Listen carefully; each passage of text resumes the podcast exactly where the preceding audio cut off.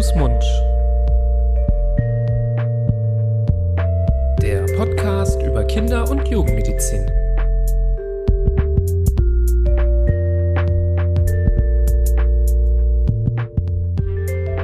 Ja, hallo und herzlich willkommen zu einer neuen Episode von Hand, Fuß, Mund. Das ist euer Podcast über Kinder- und Jugendmedizin. Es begrüßen euch wie immer, ich bin Nibras Nami, an meiner Seite Florian Barbour. Hallo lieber Florian. Hallo Nibras. Schön, dass du wieder mit mir hier zusammen über ein spannendes Thema, was uns sehr stark beschäftigt, ähm, in Bezug auf Kinder- und Jugendlichengesundheit sprichst, aber wir sind heute mal wieder nicht nur zu zweit, sondern wir haben zu dem Thema einen spannenden Interviewgast gewinnen können. Es soll heute um das, ja, viel besprochene und äh, sowohl medial als auch, glaube ich, in vielen Elternkreisen diskutierte anstehende Cannabis-Gesetz gehen. Ähm, ich bin mir gar nicht so sicher, ob das Gesetz auch offiziell so heißt, aber in Anführungsstrichen heißt es immer das Cannabis-Gesetz.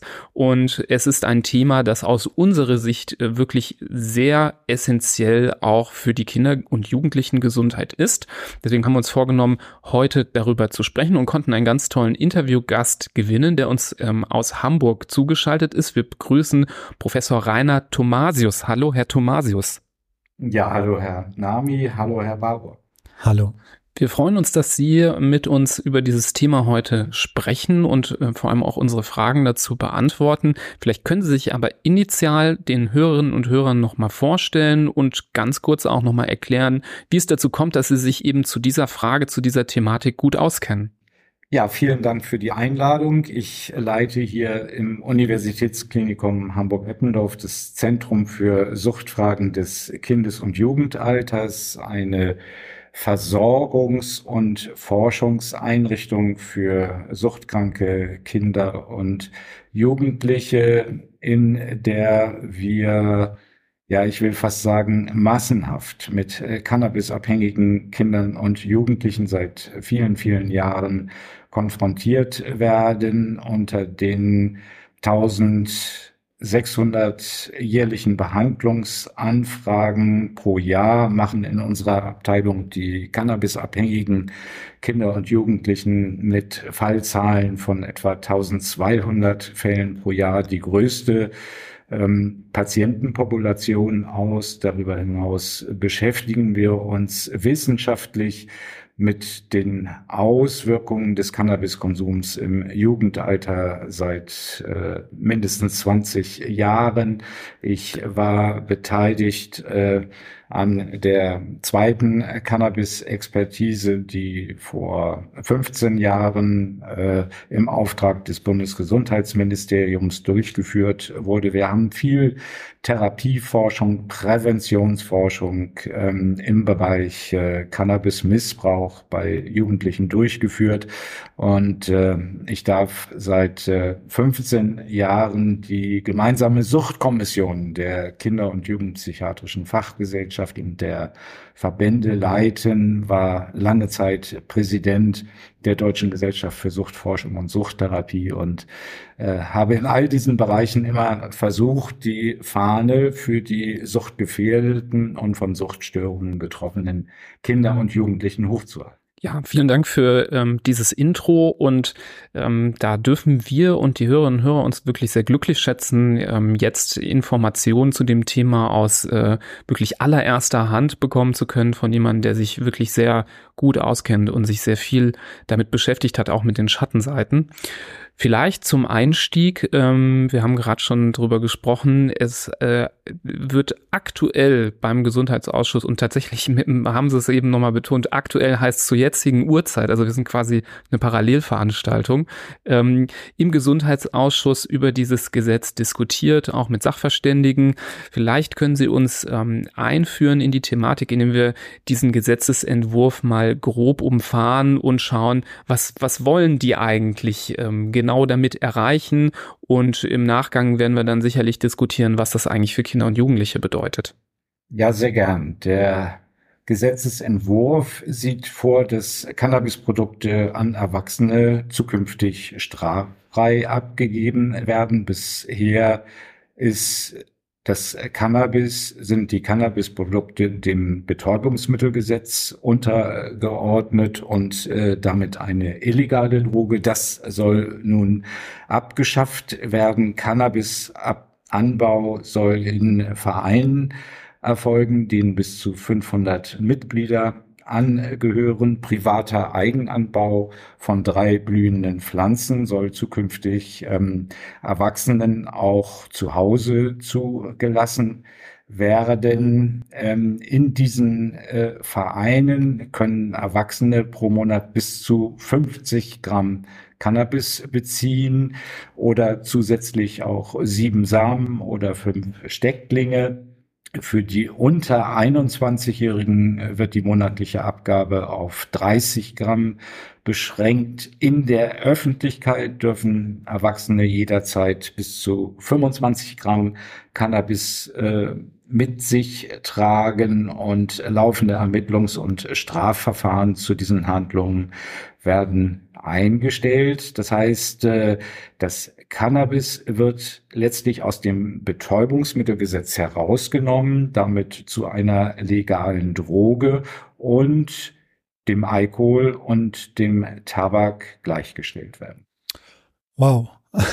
Also da kommen ja einige naja, Änderungen kann man es ja gar nicht nennen, sondern das äh, kehrt ja alles um 180 Grad um, was wir bis jetzt ähm, Sie haben es ja gesagt, es ist ein Betäubungsmittel oder es fällt unter das Betäubungsmittelgesetz noch, aber das äh, wird sich wohl mit diesem Gesetz dramatisch ändern. Sie haben es mehrfach betont, es geht hier um Erwachsene, äh, denen dieser Konsum oder der Besitz oder das Anpflanzen erlaubt ist. Jetzt kennen wir es ja äh, auch von den anderen Drogen, die Sie aufgezählt haben, Alkohol und Tabak, dass natürlich das immer wieder ins Kinder- bzw. Jugendlichenalter hineinschwappt und dadurch auch subst derartige Substanzen ähm, von Kindern und Jugendlichen mh, hm, ja, genommen oder konsumiert werden. Wie sehen Sie denn als, äh, ja, als Experte auf dem Gebiet der Kinder- und Jugendmedizin dieses Gesetz äh, beziehungsweise die Problematik für die Kinder, äh, die dieses Gesetz mit sich bringt? Ausgesprochen skeptisch. Die Kinder- und Jugendpsychiatrischen und die Kinder- und Jugendmedizinischen Fachgesellschaften haben in mehreren Positionspapieren in den vergangenen Jahren vor einer Legalisierung gewarnt, in der Befürchtung, dass äh, eine Legalisierung insbesondere auf dem Rücken von Kindern und Jugendlichen ausgetragen wird. Unsere Position wird geteilt von der International Narcotics Control Board der Vereinten Nationen. Das ist äh, die übergeordnete Suchtkontrollbehörde der Vereinten Nationen, die noch im März diesen Jahres festgestellt hat, dass die Legalisierung zu erhöhtem Konsum, vermehrten Gesundheitsschäden führt und die Kriminalität eben nicht einschränkt in Anbetracht der Entwicklung in Legalisierungsstaaten in den USA und in Cannabis. Äh, die Vereinten Nationen kommen zu dem Schluss, dass die Cannabis-Legalisierung steigenden Konsum zur Folge hat und äh, vor allen Dingen mit einer Abnehmung der Wahrnehmung von Risiken des Cannabiskonsums einhergeht. Damit sind insbesondere die Kinder und Jugendlichen angesprochen. Darauf können wir äh, sicher gleich noch ein bisschen ausführlicher eingehen. Aber Zuvor noch weiter zum Resümee des Internationalen Kontrollstoffrates. Ähm, äh, die Sorge geht auch dahin, dass es mit der Legalisierung zu einem Anstieg von Notfallbehandlungen, Verkehrsunfällen kommt und dass die staatlichen Ziele einer Legalisierung nicht erreicht werden. Insofern hat diese internationale Behörde der Vereinten Nationen auch äh, davon abgeraten, äh, europäischen Ländern davon abgeraten, dem Vorbild der USA und Kanada zu folgen und äh, Legalisierungsbestrebungen umzusetzen. Und das ist ja das deklarierte Ziel ähm, der jetzigen Bundesregierung gewesen, festgeschrieben im Koalitionsvertrag aus dem Jahr 2021, in dem äh, zu lesen ist, wir führen die kontrollierte Abgabe von Cannabis Erwachsene an Erwachsene zu Genusszwecken ein. Dadurch soll die Qualität kontrolliert, die Weitergabe verunreinigter Substanzen verhindert und der Jugendschutz gewährleistet werden. Und äh, unsere große Befürchtung aus Sicht derer, die äh, für Kinder und Jugendliche zuständig sind, die Kinder und Jugendliche versorgen, ist eben, dass diese gesundheitspolitischen Ziele nicht erreicht werden, sondern geradezu ins Gegenteil gekehrt werden, da ähm, Konsumquoten auch bei Kindern und Jugendlichen ansteigen werden und äh, vor allen Dingen die ungünstigen Folgen des Cannabiskonsums in der Adoleszenz dann zu vermehrten Folgeschäden führen. Ja, das ähm, ist ja wirklich schwierig nachzuvollziehen, dass dann eines der ausgerufenen Ziele ist, Kinder und Jugendliche zu schützen durch die äh, leichtere Abgabe oder legalisierte Abgabe an Erwachsene. Ähm, das wäre ja dann wirklich nur der Fall, wenn die äh, Risiken, die dann entstehen, dass vielleicht Kinder und Jugendliche da leichter dran kommen ähm, und die Folgen davon geringer sind als die Folgen aktuell durch eben, was Sie gerade genannt haben, verunreinigte Stoffe, ähm, und das wäre jetzt so eine Frage an Sie, ob, ob, ob, ob sich das mit Ihrem Bild deckt. Ist das wirklich ein Kosten-Nutzen, eine Kosten-Nutzen-Rechnung, die realistisch ist? Denn äh, diese Argumentation, man hört das ja immer wieder ähm, von Befürwortern, ja, wenn man es legalisiert, dann ist es auch nicht mehr so interessant und nicht mehr so gefährlich und dann ähm, verringert sich vielleicht sogar auch der Konsum. Ähm, das äh, halte ich jetzt persönlich für sehr, sehr unrealistisch und man hat jetzt auch bei legalen, bisher schon legalen Drogen nicht das Gefühl, dass äh, nur weil sie legal sind, äh, Kinder und Jugendliche denken, das wäre jetzt langweilig, äh, jetzt mal zum Beispiel auf den Alkohol geblickt. Nun, man muss den derzeit vorliegenden Gesetzesentwurf in zwei unterschiedlichen Ausrichtungen bewerten und einordnen. Das eine ist die Frage, wie entwickelt sich eine Legalisierung voraussichtlich im Hinblick auf das Konsumverhalten, die Folgeschäden bei Kindern und Jugendlichen. Hier haben wir eine Vielzahl von Entwicklungen aus bisherigen Legalisierungsstaaten zu berücksichtigen und kommen damit zu einer grundsätzlichen Abwägung. Macht eine Legalisierung mit Blick auf das Kindes- und Jugendwohl Sinn? Die andere Beurteilungsebene ähm, ist mehr die Ausgestaltung des äh, Gesetzentwurfs. Und äh, in der Tat muss man sagen, im Gesetzentwurf sind Maßnahmen zum Jugendschutz deklariert. Da geht es zum Beispiel darum, dass in äh, Bereichen, in denen sich Kinder und Jugendliche regelmäßig aufhalten, Schutzzonen etabliert werden sollen, was den Konsum Erwachsener oder auch die Anbauvereinigungen, die Abgaberegulierungen für die Cannabisprodukte angeht, Schutzzonen, die äh, Abstände von 200 Metern zu Bereichen, in denen sich Kinder und Jugendliche bewegen, ähm, deklarieren. Es soll Konsumverbote an Orten geben, an denen sich Kinder und Jugendliche regelmäßig aufhalten.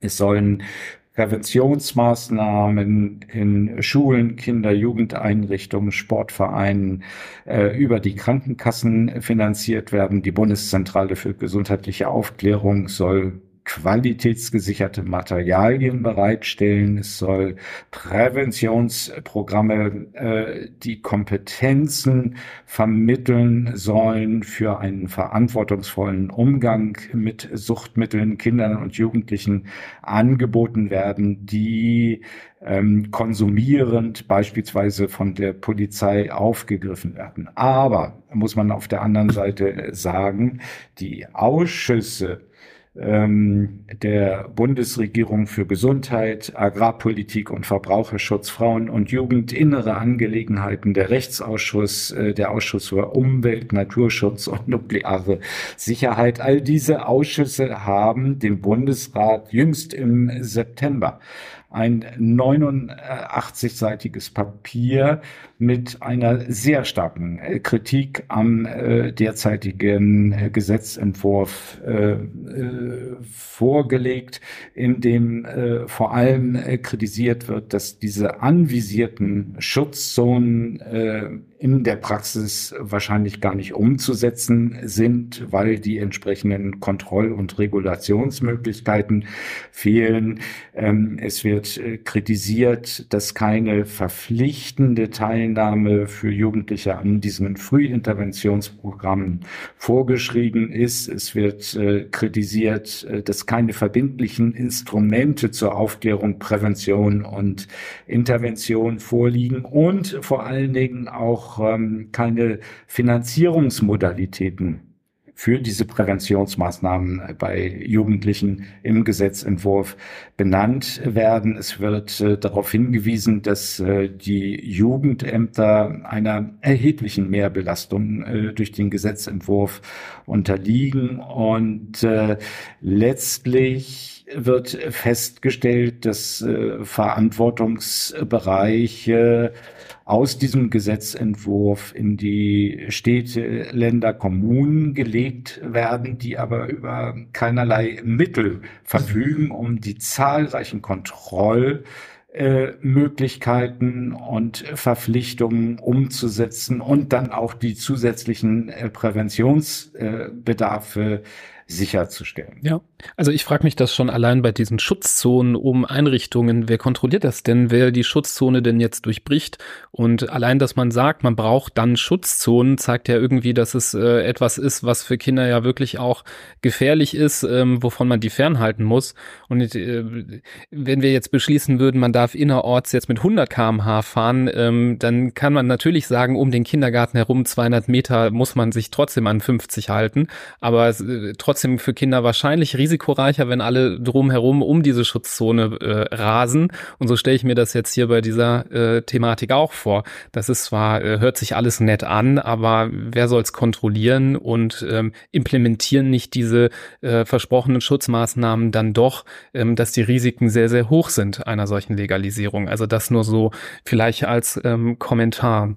Ja, und es klingt so ein bisschen schwach auf der Brust ähm, oder, oder nicht zu Ende gedacht und nicht, nicht komplett durchdacht. Insofern kann man hm, schon verstehen, dass sich da die Fachgesellschaften und Expertenkommissionen, die Sie genannt haben, ja, überraschend, oder nicht überraschend, aber äh, ausnahmsweise mal äh, relativ einig sind Woran liegt das denn? Der Cannabiskonsum im Kinder- und Jugend, äh, Kindes- und Jugendalter, ähm, was hat der denn für gesundheitliche Folgen für die konsumierenden Kinder? Wo, was für akute oder chronische ähm, Schäden oder, oder Folgewirkungen sind denn da zu, zu detektieren? Ja, genau. Und diese Frage ist sehr zentral. Cannabiskonsum im Jugendalter ist alles andere als ungefährlich und äh, was die Auswirkungen des Cannabiskonsums in der Adoleszenz angeht, haben wir international einen sehr guten Forschungsstand, der deutschsprachig zuletzt äh, in der Cannabis des Expertise Capri-Studie genannt im Auftrag des Bundesgesundheitsministeriums ähm, zusammengefasst wurde. Ein 500 Seiten Band, der vor zwei Jahren dem Bundesgesundheitsministerium vorgelegt wurde und äh, der die unterschiedlichen Auswirkungen hervorragend dokumentiert. Da ist zunächst einmal die Abhängigkeitsgefährdung durch Cannabiskonsum zu benennen. Wir wissen, dass neun Prozent aller Konsumierenden eine Cannabisabhängigkeit entwickeln. Bei Konsum im Jugendalter beträgt diese Quote aber, wenn im Jugendalter regelmäßig konsumiert wird, bis zu 50 Prozent. Das heißt, äh, die Hälfte der regelmäßig Cannabis konsumierenden Jugendlichen entwickeln eine Abhängigkeit von äh, Cannabis. Und ähm, dies passiert in einem sehr kurzen Zeitraum. Äh, wir bekommen auch von unseren Jugendlichen, die hier in äh, Behandlung kommen, immer wieder zu hören, dass sich äh, die Abhängigkeit innerhalb von sechs, sieben, acht Monaten manifestiert hat. Ähm, aus dem zunächst gelegentlichen Konsum wird ein regelmäßiger Wochenendkonsum. Irgendwann gehen die Jugendlichen dann zu täglichen Konsummustern über und in diesem Moment spätestens ähm, werden Abhängigkeitsentwicklungen gebahnt. Das äh, jugendliche Hirn ist sehr vulnerabel, sehr empfindlich für die abhängigkeitserzeugenden Effekte der Cannabinoide, viel empfindlicher als im Erwachsenenalter. Äh, und so erklären wir uns diesen hohen Anteil an äh, Abhängigkeitsentwicklungen im Jugendalter.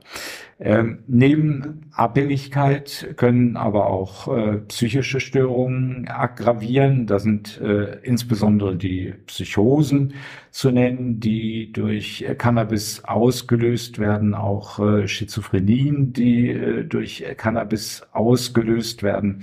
Zu dieser Fragestellung äh, Cannabiskonsum und Schizophrenie wurde jüngst ähm, aus äh, Dänemark eine sehr große ähm, Kohortenstudie vorgelegt, äh, äh, also eine Datenauswertung von ähm, Krankenkassendaten gewissermaßen. Sieben Millionen Personen äh, wurden in dieser Auswertung für die Jahre 1972 bis 2021 ähm, äh, äh, hinzugezogen, um die Zusammenhänge zwischen einer Cannabisabhängigkeit und Schizophrenie zu analysieren. Und das erschreckende Ergebnis ist, dass 15 Prozent der Schizophreniefälle bei Männern im Alter von 16 bis 29 Jahren hätten vermieden werden können, wenn nicht diese Assoziation mit der Cannabisabhängigkeit vorhanden gewesen wäre.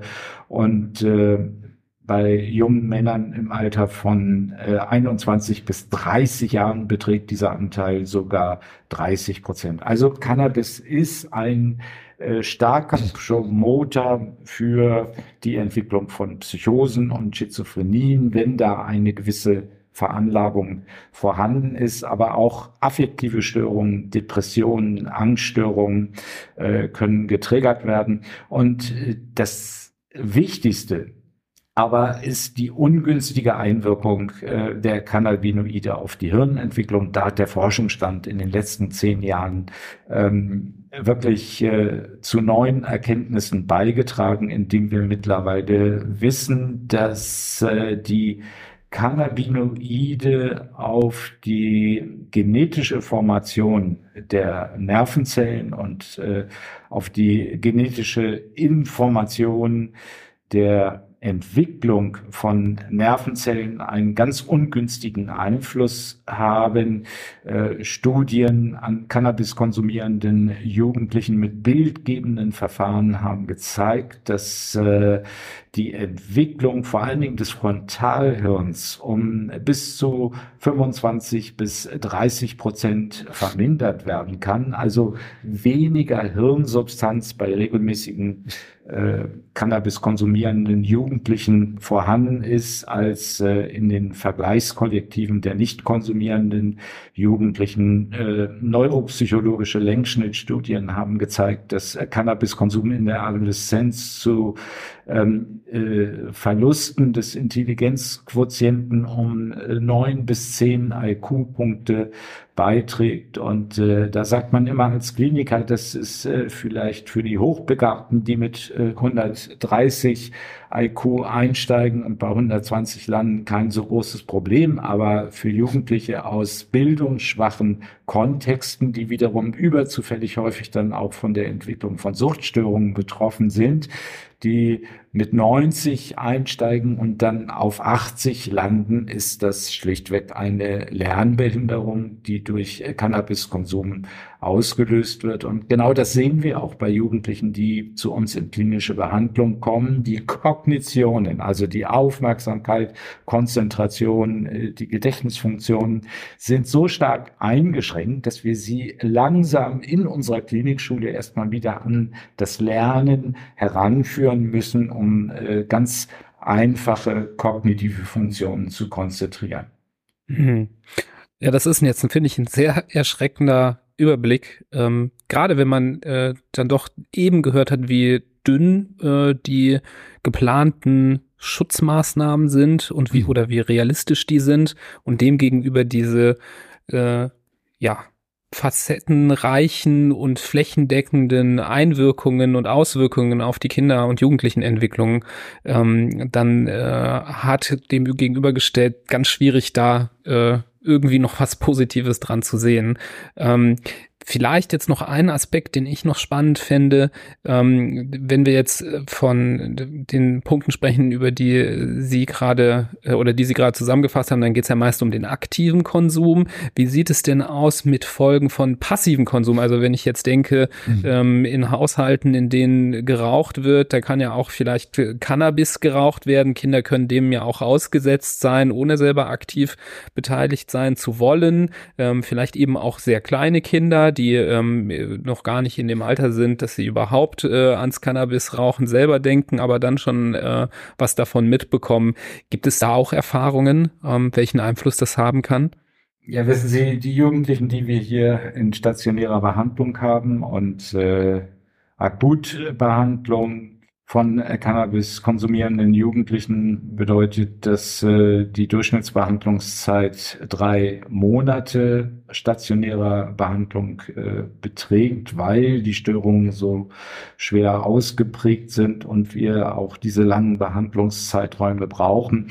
Äh, diese Jugendlichen äh, unterliegen Belastungserprobungen an den Wochenenden, wo sie ähm, nach Hause dürfen, zu ihren Eltern dürfen oder in die Jugendhilfeeinrichtungen dürfen, in denen sie untergebracht sind. Und äh, Dort sollen sie ihre Widerstandskraft erproben und zeigen, was sie hier alles an Reifung und Entwicklung mitgenommen haben. Und äh, dann werden sie rückfällig während dieser Belastungserprobung und kiffen und kommen zurück äh, auf die Station und erzählen uns dann, sie hätten selber gar nicht gekifft, sondern äh, im Umfeld sei gekifft worden und deshalb sei das Drogenscreening nun positiv. Ähm, da stehen wir in permanenter äh, Absprache mit unseren äh, Toxikologen und äh, die behaupten standhaft, ähm, ein eigener Rauschzustand oder auch ein THC-Nachweis im Urin oder im Blut ist durch diesen Passivkonsum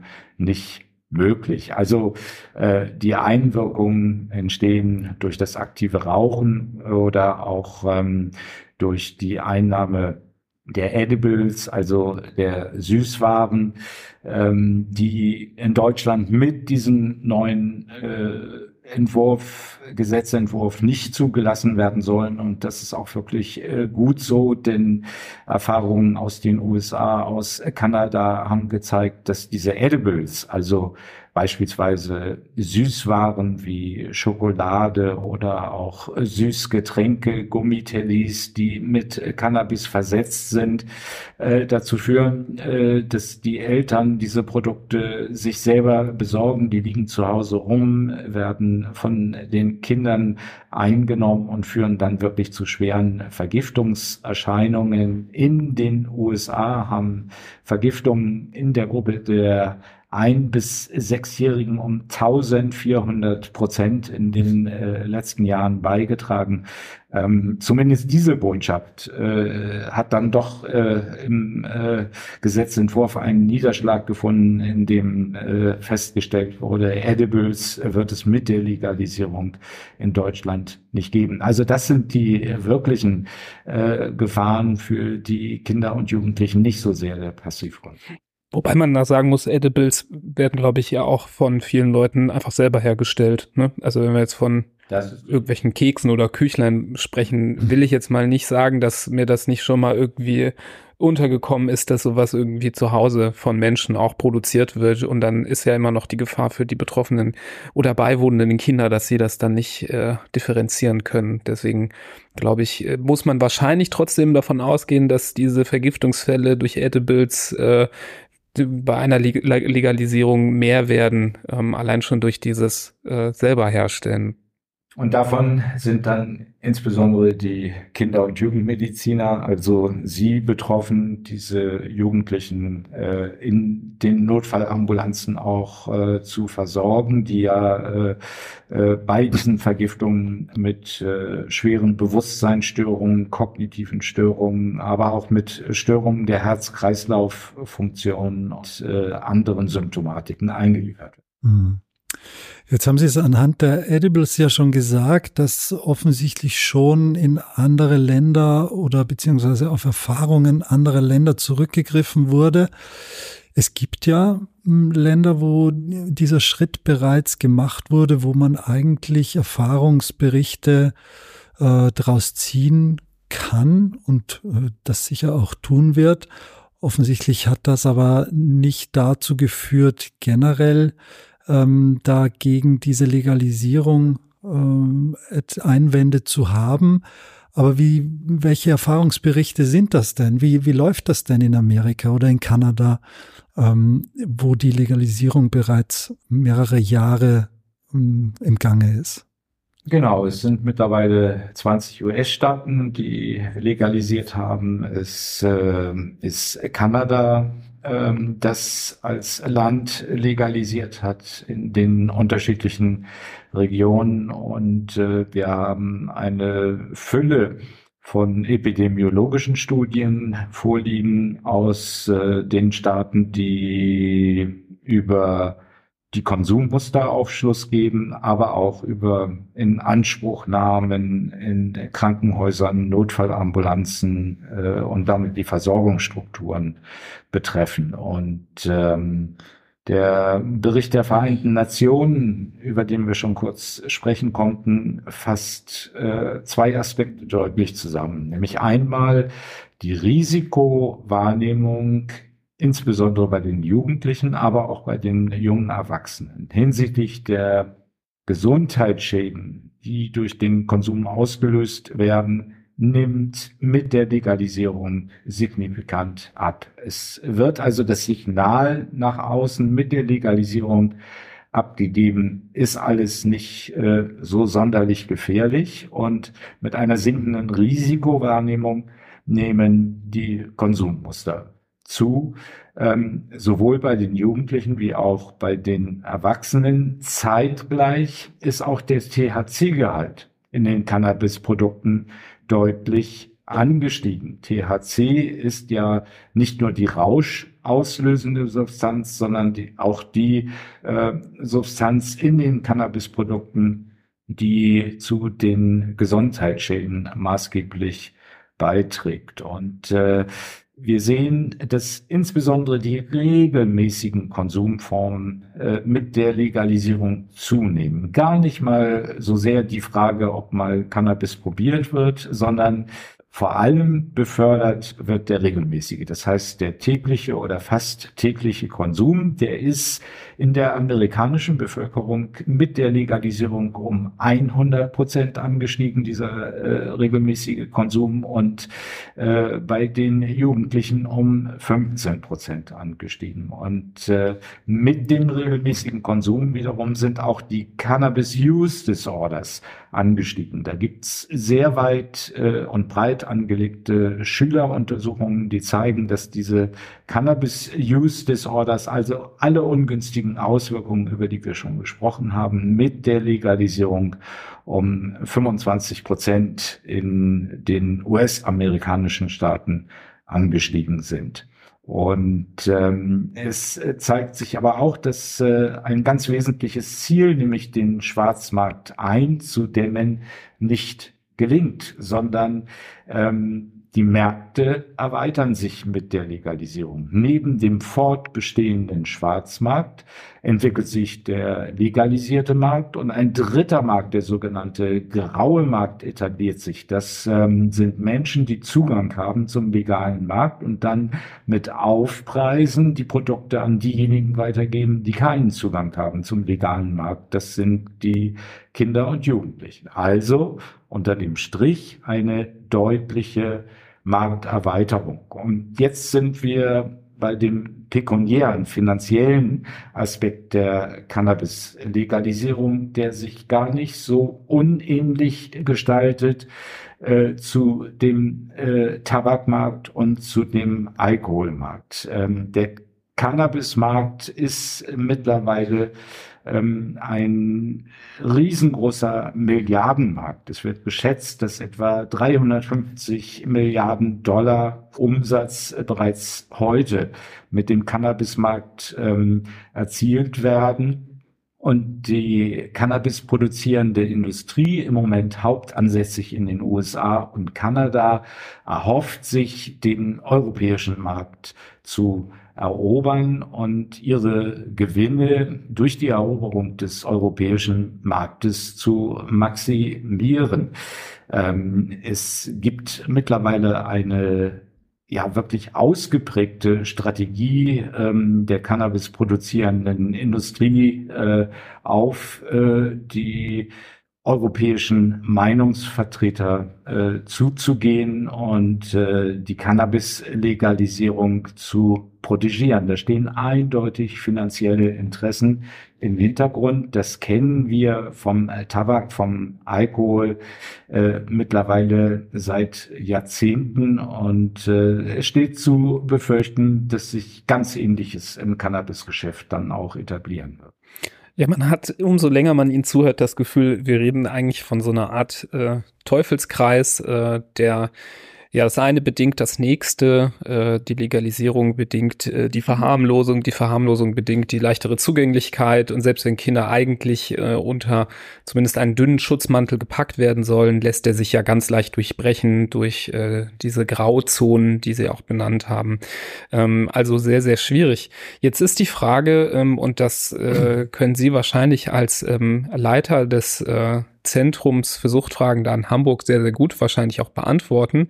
Ähm, wenn wir eben davon ausgehen, dass es kaum vermeidbar ist, dass akute und chronische Folgen für Minderjährige in Zukunft dann auch steigen werden, ist denn das Gesundheitssystem hierzulande überhaupt darauf ausgerichtet, äh, das abfangen zu können? Also sprich, haben Sie noch Valenzen in Ihren Sprechstunden und äh, Stationen oder reden wir da eher davon, dass was auch im Gesetzesentwurf manchmal so durchscheint, dass das ja Versprechen sind oder äh, Statements, die da drin stehen, die aber gar nicht äh, untermauert sind durch wirklich äh, ja belastbare Maßnahmen? Ja, bevor ich äh, auf Ihre Frage zur Versorgung von cannabisabhängigen Jugendlichen eingehe, erlauben Sie mir bitte noch äh, eine Bemerkung, ähm, was die Auswirkungen der Legalisierung auch für Erwachsene bedeutet. Äh, zwei Aspekte, über die wir noch nicht gesprochen haben, die, die ich äh, aber für ausgesprochen äh, relevant halte. Das ist einmal der Konsum in der Schwangerschaft. Wir haben gute Hinweise darauf, dass erstens der Konsum ähm, mit der Legalisierung in der Schwangerschaft bei den Frauen ebenfalls zunehmen wird. Das jedenfalls Erkenntnisse aus bisherigen äh, Legalisierungsstaaten. Und äh, auf der anderen Seite ähm, medizinische Forschungsergebnisse, die zeigen, dass äh, fast ähnlich wie beim Alkohol ähm, in der Fruchtentwicklung äh, erhebliche ungünstige Einwirkungen durch äh, die Cannabis konsumierenden Mütter passieren. Entwicklungsstörungen des äh, Fötus sind gut belegt, äh, auch Störungen der Orientierungsfunktionen des Kleinkindes sind äh, evident. Und wir haben auch nicht gesprochen auf äh, über die Auswirkungen auf die Fahrsicherheit ähm, und äh, haben hier eine Fülle von Studien mittlerweile aus den Legalisierungsstaaten der USA vorliegen, die zeigen, dass nicht nur das Verkehrsunfallverursachungsrisiko ähm, durch Cannabis intoxikierte Fahrerinnen und Fahrer um das Doppelte bis Zehnfache äh, zunimmt mit der Legalisierung, sondern am Beispiel Colorado ist es am besten dokumentiert, auch ähm, die Cannabis induzierten Verkehrsunfälle mit Todesfälle um 100 Prozent zunehmen. Aber Ihre Frage geht in eine andere Richtung, nämlich äh, in die Richtung äh, der Versorgung derer, die äh, nun äh, durch Cannabiskonsum im Jugendalter in Mitleidenschaft gezogen äh, worden sind, indem sich Abhängigkeiten entwickelt haben oder auch Folgestörungen, die wir ja schon benannt haben, entwickelt haben. Und äh, da muss man Folgendes resümieren, und das ist jetzt ein Punkt, äh, für den ich mich äh, seit Jahrzehnten, muss man im Grunde genommen, einsetze. Cannabis, äh, nein, Deutschland hat ein sehr gutes Suchtversorgungssystem. Äh, viele Experten kommen zu der Einschätzung, dass äh, nirgendwo anders auf der Welt so vielfältige, vielgestaltige Versorgungsmöglichkeiten ähm, für Abhängige zur Verfügung stehen, wie das in Deutschland der Fall ist. Aber, sage ich da immer, das trifft leider nicht für Kinder und Jugendliche zu. Wir haben 20 äh, Versorgungsschwerpunkte in der Kinder- und Jugendpsychiatrischen Regelversorgung, äh, die sich auf Suchtstörungen bei Jugendlichen spezialisiert haben, mit ganzen 240 Behandlungsplätzen, 240 stationären Behandlungsplätzen in Deutschland äh, etwas zugespitzt formuliert kann man sagen, in Deutschland müssen jugendliche Süchtige erst erwachsen werden, bevor Behandlungsangebote überhaupt greifen. Äh, wir können schon jetzt die Behandlungsanfragen cannabisabhängiger Jugendlicher nicht befrieden. Bei uns in Hamburg äh, müssen Jugendliche mit einer Cannabisabhängigkeit etwa sechs Monate warten, bevor sie einen stationären Behandlungsplatz bekommen. Das ist äh, fatal für diese Jugendlichen, weil die Behandlungsmotivation sehr stark schwankt und mit Fortschreiten der Sucht immer geringer wird.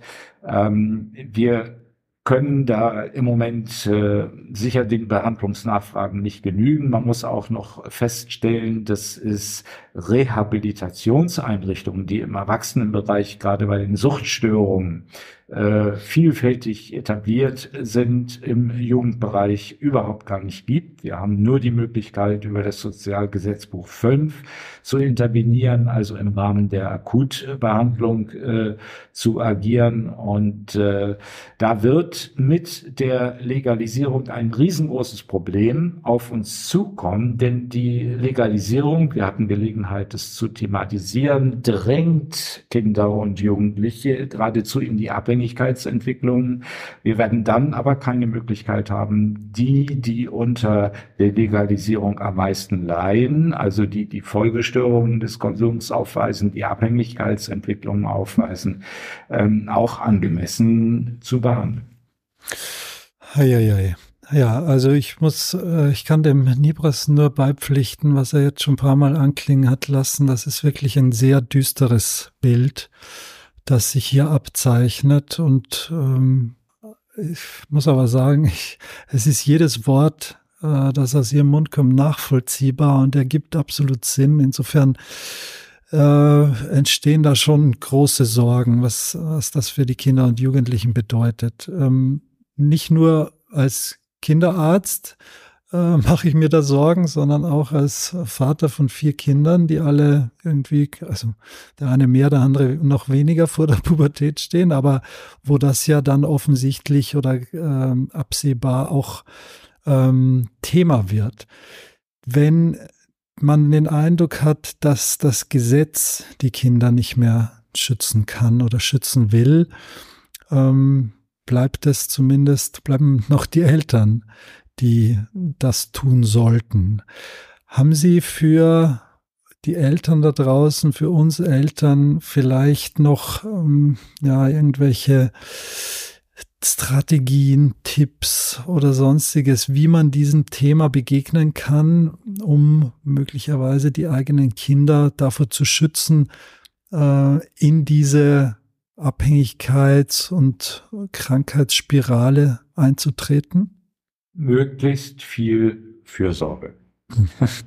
Am besten vom Zeitpunkt der Geburt an. Eine Erziehung, die zu Eigenständigkeit, Offenheit ähm, ermutigt, die den Selbstwert stärkt, die ähm, auf Vertrauen in der Interaktion mit den Eltern aufbaut, ist äh, neben guten Bildungschancen äh, die allerbeste Prävention. Wir raten Eltern offen an dieses Thema äh, Cannabiskonsum oder überhaupt Substanzkonsum äh, heranzugehen, es äh, auch eigeninitiativ äh, mit den eigenen Kindern immer wieder anzusprechen. Wir raten den Eltern zu einem Null-Toleranz-Prinzip äh, des Cannabiskonsums im Jugendalter. Also möglichst überhaupt kein Konsum, bis das Hirn sich voll entwickelt hat. Ähm, das ist ein sehr hoch gesetztes Ziel, denn die Hirnreifung, die reicht ja bis in das 25. Lebensjahr hinein. Aber zumindest vor Erreichen der Volljährigkeit sollte Cannabis nicht konsumiert werden. Das sollten die Eltern äh, diese Position gegenüber ihren Kindern immer wieder deutlich machen. Und selbst wenn die eigenen Kinder dieses Gebot dann übertreten, ist wichtig, dass sie in dem Moment, wo sie kiffen, wissen, dass die Eltern dagegen sind, weil das macht etwas mit der eigenen Meinung und äh, den eigenen Konsumorientierung. Dazu würden wir ähm, den Eltern raten. Und äh, wenn das nicht gelingen sollte, dann äh, sollte man doch spätestens, wenn sich regelmäßige Konsummuster etablieren, auch nicht zögern, Hilfestellung ähm, zu beanspruchen, entweder in Jugendsuchtberatungsstellen oder auch äh, in suchtspezialisierten Einrichtungen der Kinder- und Jugendpsychiatrie, die Kolleginnen und Kollegen im niedergelassenen Bereich werden sich äh, zukünftig sehr viel stärker mit äh, dieser Thematik äh, auseinandersetzen müssen und sind dann sicher auch äh, angemessen ansprechbar.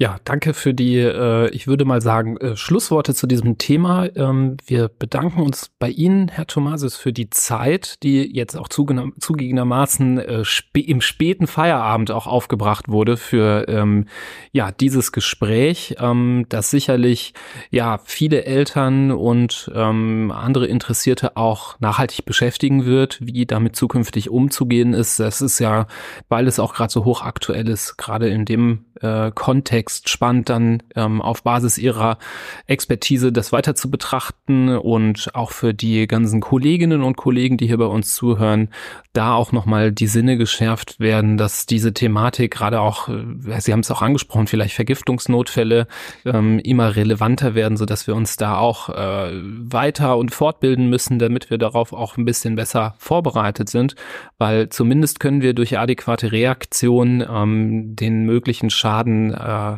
so gut es geht, äh, abfangen, eindämmen äh, in der Akutsituation. Da müssen wir uns, glaube ich, auch in einer anderen Podcast-Folge nochmal genau mit beschäftigen, ähm, wie man da in einem Vergiftungsnotfall ähm, agieren muss. Also nochmal an Sie der herzliche Dank, an die Hörerinnen und Hörer auch nochmal gerne der Appell, dabei, Feedback dieses uns zuzuschicken, zum Beispiel an unsere E-Mail info.handfußmund.de oder gerne auch eine Bewertung dazulassen. Wir verweisen auch auf unsere anderen Episoden. Ähm, da kann man mittlerweile aus, wir, wir nähern uns der 200er Grenze, viele Themen äh, durchblättern. Ähm, ja, und wünschen allen alles Gute, ähm, verbleiben mit vielen Grüßen bis zur nächsten Folge und als letztes nochmal Danke, Herr Thomasius. Ich bedanke mich für die Einladung und das Interesse. Tschüss. Tschüss, vielen Dank. Tschüss.